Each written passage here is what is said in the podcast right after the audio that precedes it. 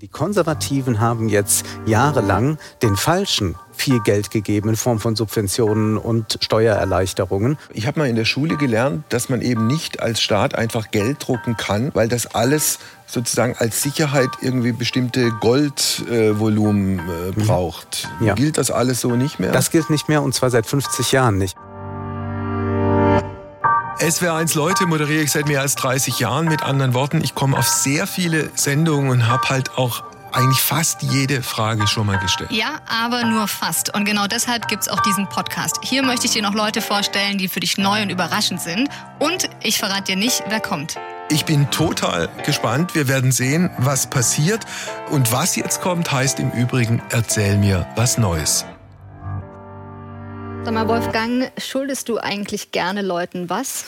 Oder macht dich das ganz, ja, hibbelig, wenn du weißt, ich schulde noch jemand was? Ich muss anfangen, darüber nachzudenken, weil ich mir die, diese Frage in meinem ganzen Leben noch nie gestellt habe. Jetzt müsste man mal definieren, was du mit jemandem was schulden also, meinst. Du leist dir 10 Euro von mir. Ja. Hast du ein schlechtes Gewissen, willst du es ganz schnell wieder zurückzahlen? Ja, oder denkst du, ja. passt auch? Nee, schreibe ich mir auch auf. Ja oder ich leihe mir ein Buch aus, dann gucke ich schon, dass ich es zurückbringe. Ja. Umgekehrt handhabe ich das sehr viel äh, relaxter mit dem Ergebnis, dass ich viele Bücher nie mehr zurückgekriegt habe. Aber du hast sie ja eh schon gelesen. Ähm, ja, die meisten schon. Ja, ja, ja. ja, Okay, okay. Und dann denken wir mal von deiner Situation so ein bisschen größer. Findest du es okay, wenn der Staat viele Schulden hat? Die berühmte Schuldenbremse, die jetzt auch Thema der Koalitionsverhandlungen wird. Ach, ganz, ganz schwierig zu sagen. Also ich bin, ich muss dazu sagen, ich bin kein Ökonom und bin, bin da irgendwie ein, ein halbwegs informierter Laie. Ja, es gibt ja Leute, die sagen, diese Schuldenbremse hat die Wirtschaft abgewürgt und im Sinne einer jungen Generation ist es eigentlich sinnvoller, jetzt auch digital, wie auch immer, klimatechnisch zu investieren. Also ja, also dann bin ich jetzt mal sehr gespannt auf das folgende Gespräch. Dein heutiger Gast äh, ist auch wie du Podcaster und ihr teilt euch einen Vornamen. Ich sage herzlich willkommen, Wolfgang M. Schmidt. Okay. Guten, Guten Tag. Tag. Freut mich. Freut mich auch. Wolfgang M. Schmidt. Wolfgang Heim, bitte Platz Danke nehmen. Sehr. So. Ritualisierte Einstiegsfrage, du oder sie?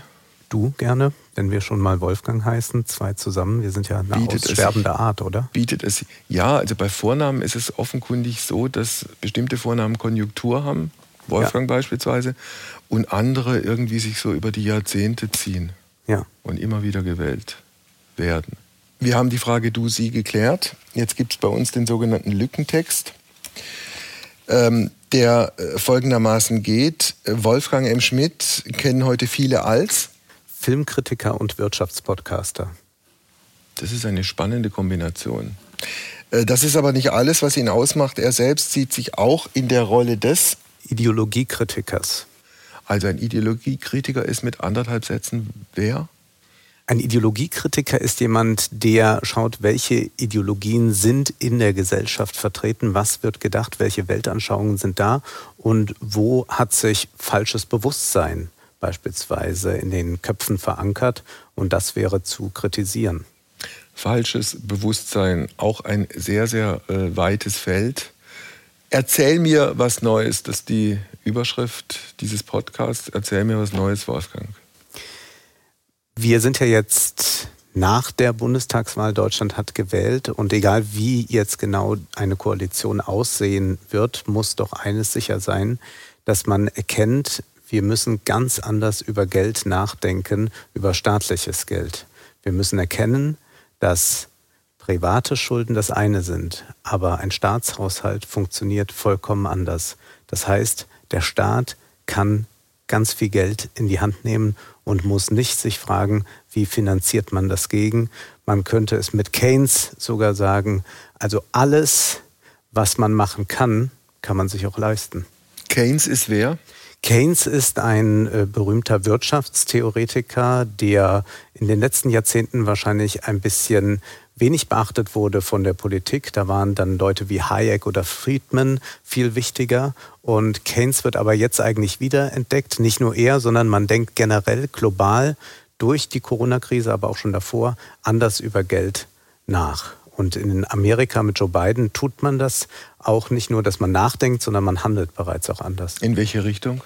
Man investiert und man erkennt, dass es durchaus möglich ist, Billionen Schulden aufzunehmen und dass man diese Schulden nicht wie unsere privaten Schulden zurückzahlen muss, beziehungsweise man muss sie irgendwann tilgen, kann aber dann einfach wieder neue Schulden aufnehmen und so wächst der Schuldenberg, was sicherlich nicht ganz äh, leicht ist zu trennen jetzt von unserem privaten Schuldenberg, weil wir denken, wir wollen doch privat keinen Schuldenberg. Bei ja. den Staatsausgaben wäre das aber gar kein Problem. Und der beabsichtigte Erfolg einer solchen Geschichte, wenn ein Staat äh, immer mehr Schulden macht, ist, es wird investiert, es kommt Geld in den berühmten Kreislauf, es entstehen Arbeitsplätze und es entsteht letztlich dann auch wieder Wohlstand? Ganz genau. Und es entsteht ein besseres Leben. Also warum soll man so viele Leute davon abhalten, öffentliche Verkehrsmittel zu nutzen, weil sie momentan ziemlich teuer sind und auch sehr unpraktisch sind. An viele Orte kommt man gar nicht. In Rheinland-Pfalz oder Baden-Württemberg ist vieles mit den öffentlichen Verkehrsmitteln jetzt, wie sie gerade sind, nicht erreichbar. Und da könnte man unendlich viel investieren und würde damit die Lebensbedingungen verbessern, das Klima verbessern und das hätte keine negativen Auswirkungen, also dass man jetzt schon das Gespenst der Inflation vor mhm. sich sehen müsste. Und es ist aber eine sehr falsche Denkweise oder ein falsches Bewusstsein doch in den Köpfen verankert, dass man immer eine Partei, das haben wir jetzt auch wieder erlebt, ein Programm vorstellt, kommt die erste Frage eines Journalisten dann, und wie sieht es mit der Gegenfinanzierung mhm. aus? Um bei diesem Beispiel kurz zu bleiben, öffentlicher Nahverkehr, äh, man könnte ja auch sagen, äh, statt massiv auszubauen, was ja auch wieder sehr viel Zeit dann dauert, bis es letztlich umgesetzt werden kann und positive Effekte hat.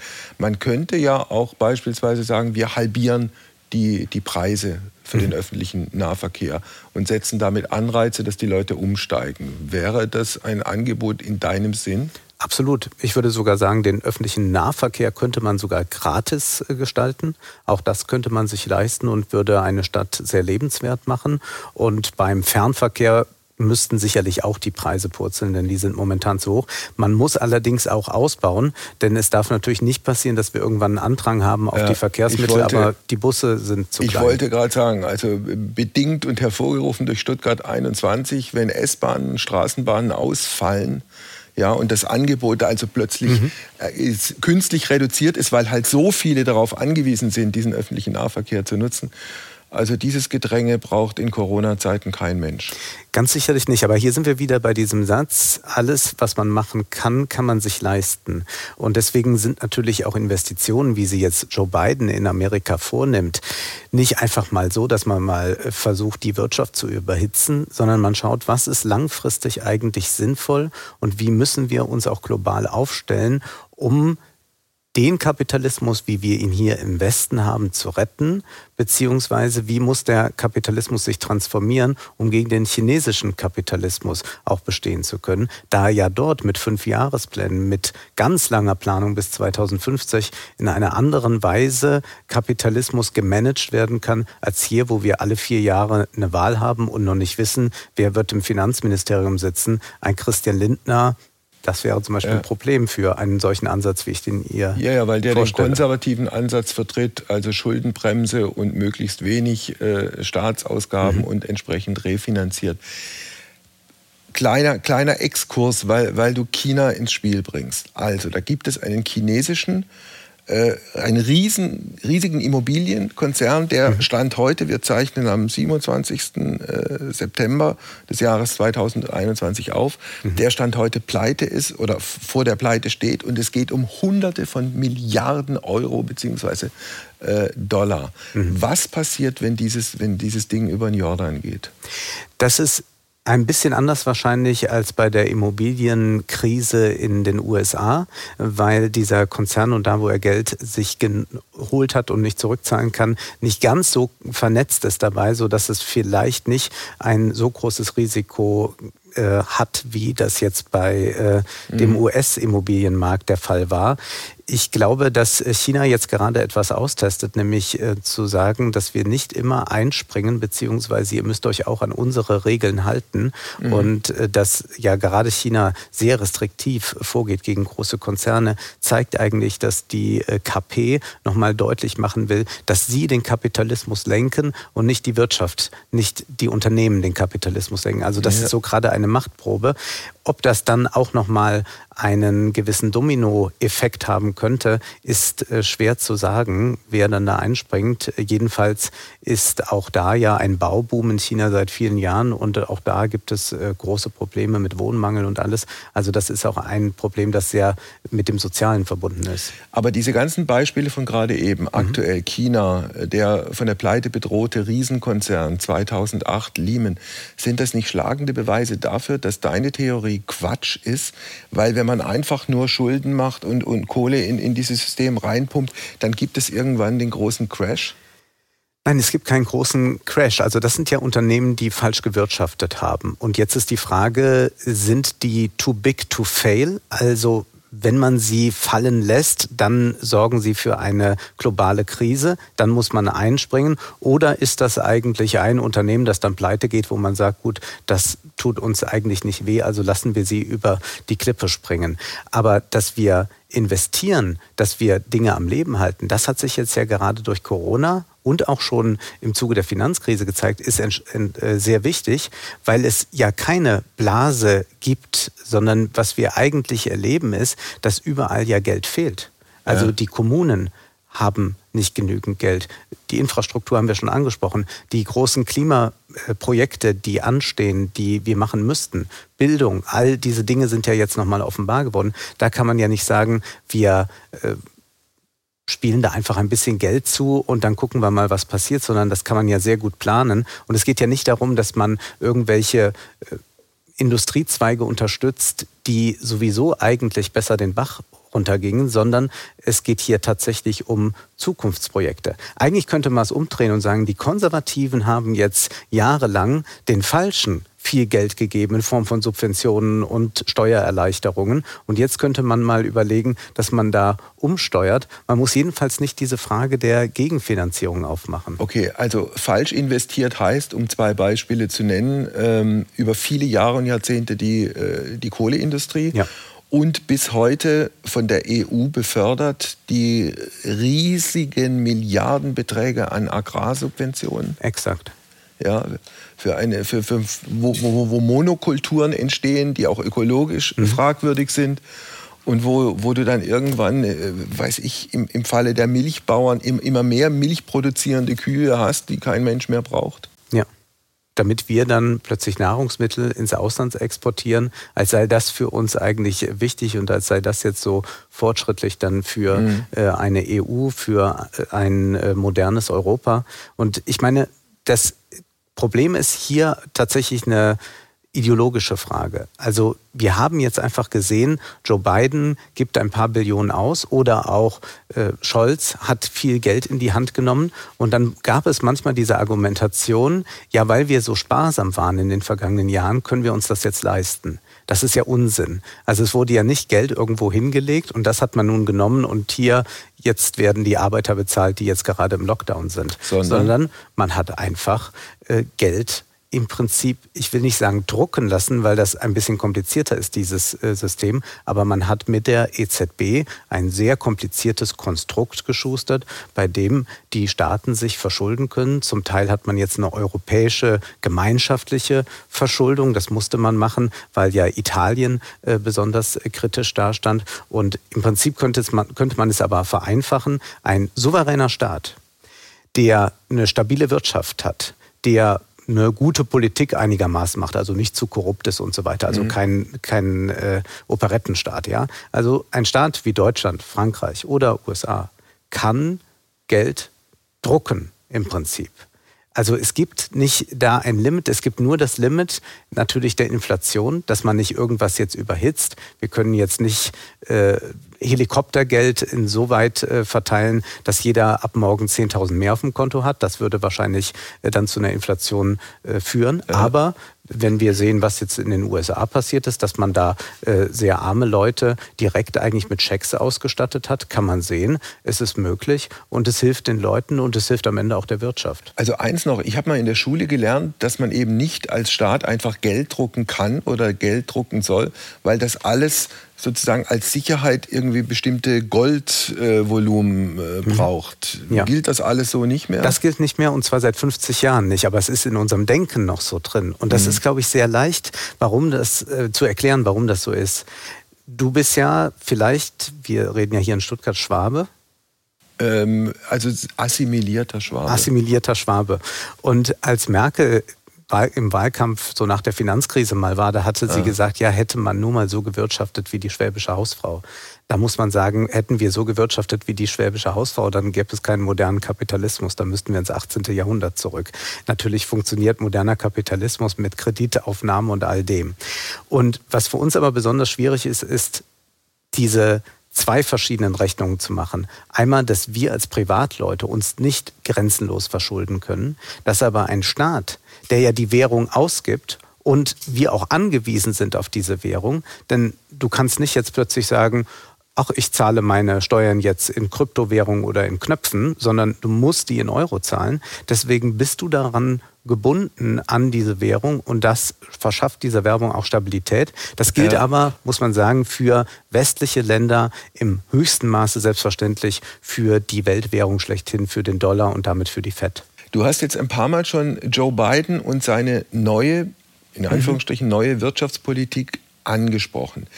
Äh, Könntest du an ein paar Beispielen erklären, warum das, was Biden jetzt versucht, Sinn macht?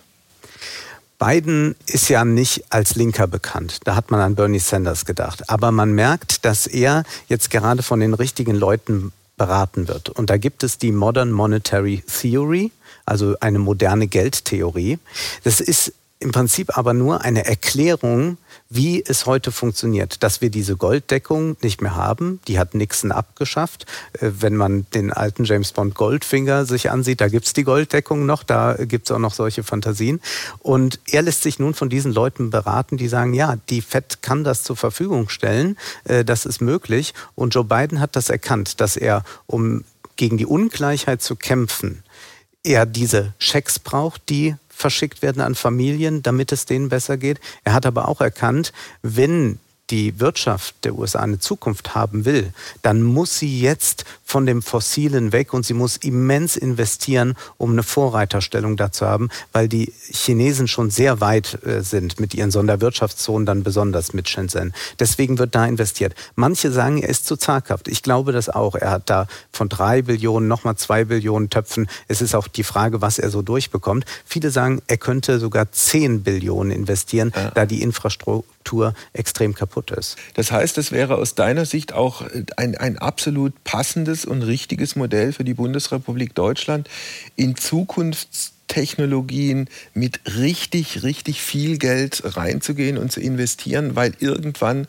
rechnet sich dann tatsächlich und der Profit für uns alle wäre da? Auf jeden Fall. Das ist eigentlich unsere einzige Chance. Wenn wir uns ein bisschen ansehen, was hat eigentlich die geschichtlichen Prozesse verändert, dann waren das natürlich Kriege, aber das waren auch wirtschaftliche Entscheidungen. In Russland oder in der zusammengebrochenen Sowjetunion hat man ganz viel Fehlentscheidungen getroffen. Wir sind heute in Russland bei einem Armutsniveau wie 1991. Da hat sich nichts getan. Da ist es eher noch ein bisschen schlechter geworden. Wenn wir uns China ansehen, die haben ja zehn Jahre früher die Öffnung begonnen. Da gab es jemanden wie Deng, der damals erkannt hat, wir müssen uns nicht nur öffnen, sondern wir müssen auch die ganze Sache noch lenken. Und wir lassen uns jetzt nicht von den Neoliberalen wie Milton Friedman beraten, sondern wir gehen da unseren eigenen Weg. Wir machen nicht gleich Big Bang und äh, lassen dann mal die Preise explodieren, sondern steuern das in einer anderen Weise. Das war am Ende entscheidend für diesen Aufstieg von China. Und der hatte extreme Kämpfe. In der Partei haben manche auch ge gesagt, es gibt zu viel Wirtschaftswachstum gerade, wir überhitzen alles. Er hat gesagt, nein, wir müssen dabei bleiben. Er hat im Nachhinein recht. Das heißt, eine wirtschaftliche Fehlentscheidung, also würden wir jetzt noch länger bei der Schuldenbremse und all dem bleiben, dann kann das sein, dass Europa, dass die EU abgehängt ist in zehn Jahren und dann helfen uns auch die klugen Köpfe hier nicht mehr, die wir ja ohne Zweifel haben, denn die gehen dann woanders hin. Also auch weil du China angesprochen hast, das ist ein, ein, eine Frage, die ich mir schon oft gestellt habe und auf die ich ehrlicherweise nicht mal ansatzweise eine Antwort gefunden habe. Also, China ist eine der, der letzten kommunistischen Bastionen auf dieser Welt, also ein beinhartes kommunistisches System, das sich konsequent klassisch demokratischen, liberalen, freiheitsrechtlichen Geschichten verweigert und extrem die eigenen Bürger und Bürgerinnen und Leute reglementiert mhm. und auf der anderen Seite fast eine Form von Urkapitalismus im wirtschaftlichen, im finanziellen, im fiskalischen Bereich und beides in, in der Kombination ist ein Erfolgsmodell. Erklär mir den Grund. Der Grund ist erstmal, dass China nicht mehr kommunistisch ist, auch wenn, auch wenn Sie das sagen würden, aber wir haben Privateigentum, wir haben Marktwirtschaft, äh, wir haben eigentlich all diese Dinge, die wichtig sind, um eine kapitalistische Wirtschaft zu definieren. Wir haben einen Staat, der alles vorgibt, der die Doktrin vorgibt, der genau, das wäre die ideologische denken, Seite. Einsperrt. Aber das ist ein autoritärer Staat, aber das hat mit dem äh, Kommunismus äh, oder mit einer sozialistischen Wirtschaftsweise nicht viel zu tun, sondern Deng hat ja schon gesagt, ihm sei eigentlich egal, ob die Katze weiß oder schwarz ist, Hauptsache sie fängt Mäuse. Und dieser Pragmatismus ist, glaube ich, entscheidend, um das zu erkennen. Und ich würde es eher als einen autoritären Staatskapitalismus ansehen. Und jemand wie Joe Biden hat erkannt und vielleicht auch Ursula von der Leyen ein bisschen, auch wenn sie es nicht zu laut sagen kann, damit die das hier von der Union nicht so hören. Beide haben wohl erkannt, dass sich jetzt die Frage stellt, schaffen wir hier einen liberal-demokratischen Staatskapitalismus, der ökologisch ist, der sozial gerecht ist und so weiter? Äh, oder sind wir dann irgendwann abgehängt, weil wir das nicht auf die Reihe bekommen und dann warten schon welche, denn ein Machtvakuum wird wieder gefüllt und dann könnte uns irgendwann ein autoritärer Staatskapitalismus äh, drohen. Aber dass mehr Staat jetzt überall in den Ländern zu beobachten ist, das ist äh, nicht zu leugnen. Helena. Hi Wolfgang. Ich habe euch jetzt mal eine Weile hier, hier reden lassen, weil es ja wirklich auch äh, echt atemlos ist, euer, euer Gespräch. Sehr, sehr spannend zu folgen. Ähm, und du bist ja eigentlich von Beruf Kritiker, würde ich mal sagen. Ne? Du hast größere Bekanntheit auf YouTube ähm, erlangt, indem du dort Filmanalysen hochgeladen hast, die aber eigentlich nichts anderes eine, als eine Gesellschaftskritik äh, waren. Ähm, du hast das mittlerweile in zwei Podcasts äh, fortgesetzt, äh, bei Wohlstand für alle eher mit dem Schwerpunkt Finanzen und Geld und Wirtschaft. Ähm, bei äh, die neuen Zwanziger ist eher der Schwerpunkt auf Politik. Nimm uns doch bitte mal mit an den Abendsessenstisch deiner Kindheit. Hast du eigentlich schon immer so viel in Frage gestellt? Ich glaube schon, dass ich diese kritische Haltung immer schon hatte, aber noch nicht wusste, in welche Richtung das gehen wird. Ich dachte so mit 13, 14, als ich mich äh, stark mit Reich Ranitzky, Joachim Kaiser und so beschäftigte, ich muss Literaturkritiker werden. Und dann kam eigentlich erst nach dem Abitur das Kino dazu und ich bin dann exzessiv ins Kino gegangen, auch während meines ganzen Studiums und auch jetzt gehe ich 150, 180 Mal im Jahr ins Kino und dann sah ich aber irgendwann, ich muss mich auch mit dem Kontext beschäftigen, in dem die Filme entstehen. Und es gibt so einen Satz von Siegfried Krakauer, der Kritiker von Rang ist nur als Gesellschaftskritiker denkbar. Und so kam die Wirtschaft hinzu. Und mhm. inzwischen ertappe ich mich dabei, dass ich den Wirtschaftsteil der Zeitung lieber lese als das Feuilleton. Wenn wir gerade bei deiner Biografie sind, also dieses, dieses ideologiekritische und dieses, dieses Wache gegenüber bestimmten gesellschaftlichen Entwicklungen und möglicherweise auch äh, Veränderungen, äh, hast du dann Wirtschaftswissenschaften studiert, Volkswirtschaft? Nein, Germanistik, Philosophie und Kunstgeschichte. Okay. Und doch habe ich da schon immer auch mich mit Wirtschaft beschäftigt, also mit Wirtschaft und Literatur. Was erzählt uns eigentlich die Literatur ja. über die Ökonomie? Zum Beispiel die Buddenbrooks haben da einiges zu sagen. Also wenn du die Literatur ansprichst und Reich Ranitzky, also ich, ich darf mhm. dir gestehen, ich hatte zweimal die, die, große Ehre und letztlich auch das große Vergnügen, Großartig. mit dem Sendung machen zu dürfen. Ja. Marcel Reich-Ranitzky, der ja für die Literaturkritik in Deutschland von, von unfassbarer Bedeutung war, also mhm. auch vor dem Hintergrund seiner ganzen Biografie und was da in den 40er und 50er Jahren alles äh, passiert ist. Was hast du dir von Reich Ranitzky abgeguckt oder abgucken können? Die Klarheit, dass man nicht so eine sowohl als auch Kritik formuliert, sondern dass man scharf im Urteil ist, dass man auch polemisch sein darf und dass man auch noch unterhaltend sein kann zugleich. Das fand ich beeindruckend. Also Filmkritik. Mhm. Bezieht sich äh, auf, nur auf Kino oder auch auf bestimmte Ein bisschen Serien und so, also Fernsehen Serien. eigentlich nicht, äh, Serien ein bisschen, aber hauptsächlich Kinofilme. Also die Idee ist, wenn gerade keine Pandemie ist, dass ich jeden Donnerstag einen neuen Film mir ansehe okay. und dann drehe ich samstags eine Analyse dazu. Welchen hast du zuletzt angeguckt und begutachtet? Dune. Das okay. ist äh, das ja, der neue Film ist ja kein Remake. Also Dune ist neu verfilmt von äh, Denis Villeneuve. Besonders freue ich mich jetzt aber auf den neuen James Bond. Denn das ist ja hochinteressant, weil da kommt immer alles zusammen. Da kommt das Politische zusammen, die Wirtschaft. Äh, da haben wir einen gewissen Stil, den ich schätze. Und da haben wir meistens handwerklich sehr gut gemachte Filme der neue Bond, der glaube ich sogar in dieser Woche, ja. also nochmal, wir zeichnen 27. September genau. auf, in die Kinos äh, kommt. Das sind ja extrem teure Produktionen, vermute ich mal die finanziert werden zum Teil durch Product Placement. Also Bond ja. ist äh, ganz wichtig, dass da äh, viele Marken vorkommen, eine gewisse Champagner- und Uhrenmarke und so weiter. Das ist alles dort, um das zu finanzieren. Ähm, aber das lohnt sich. Also da haben ja. wir nochmal so eine privatwirtschaftliche Sache. Also man muss sich erst einmal verschulden Aha. und hinterher wird sich das aber rechnen. Also das ist, glaube ich, auch was ähm, sehr oft verkannt wird. Äh, viele Leute denken da sehr schwäbisch, sage ich mhm. mal. Man kann nur die Marke ausgeben, die man in der Hand hat. Aber das ist eigentlich wirtschaftlich gesehen nicht so klug, denn wenn man tatsächlich auch noch einen Kredit aufnehmen kann, mehr investieren kann, dann steigert man auch entsprechend den Profit. Jetzt sind wir fast schon am Ende dieses, dieses wunderbaren Gesprächs angekommen.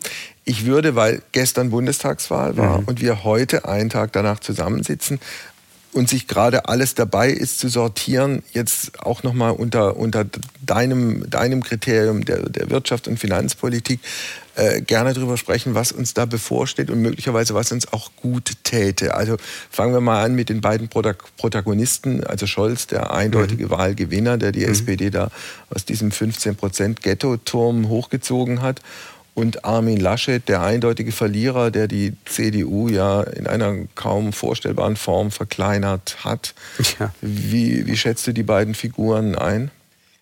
Mir wäre es sehr recht, wenn Laschet keine größere Rolle mehr spielen wird. Und ich finde es auch ganz gut, wenn die Union nicht mehr in der Regierung wäre. Laschet ist sicherlich äh, ein Politiker, der auf der Landesebene gut funktioniert, weil da andere Qualifikationen wichtig sind. Bei Scholz könnte es so sein, wenn er die Kraft hat und dann auch äh, die Möglichkeiten man ihm gibt, dass er so ein Joe Biden wird. Er ist ja auch ein Konservativer, ein Verfechter von schwarzer Null, Schuldenbremse und so. Man rückt da mal ein bisschen ab, aber eigentlich ist er da doch ganz aus äh, diesem Holze geschnitzt. Aber jetzt könnte dieses Fenster sich öffnen und er könnte erkennen, das ist jetzt das, was zu tun ist. Und da er auch pragmatisch ist, könnte es sein, dass er dann diese alte Ideologie über Bord wirft und dann etwas Neues beginnt. Das ginge aber nur, wenn nicht ein Christian Lindner oder ein FDP-Mensch im Finanzministerium sitzt. Und diese Gefahr ist natürlich groß, äh, dass das so sein könnte. Und das ist für mich eigentlich das große Überraschende, dass die FDP äh, so viele Stimmen bekommen hat, auch bei sehr vielen jungen Leuten. Äh, denn ähm, ich will jetzt niemanden beleidigen oder kränken, aber man wählt da schon gegen seine eigenen Interessen, wenn man FDP wählt und nicht Millionär ist. Äh, also das ist eine relativ herbe Aussage, die ich insofern in Frage stellen würde, wenn, wenn, wenn du den Begriff Millionär durch gut oder besser verdient ersetzt, dann würde ich dem äh, zustimmen.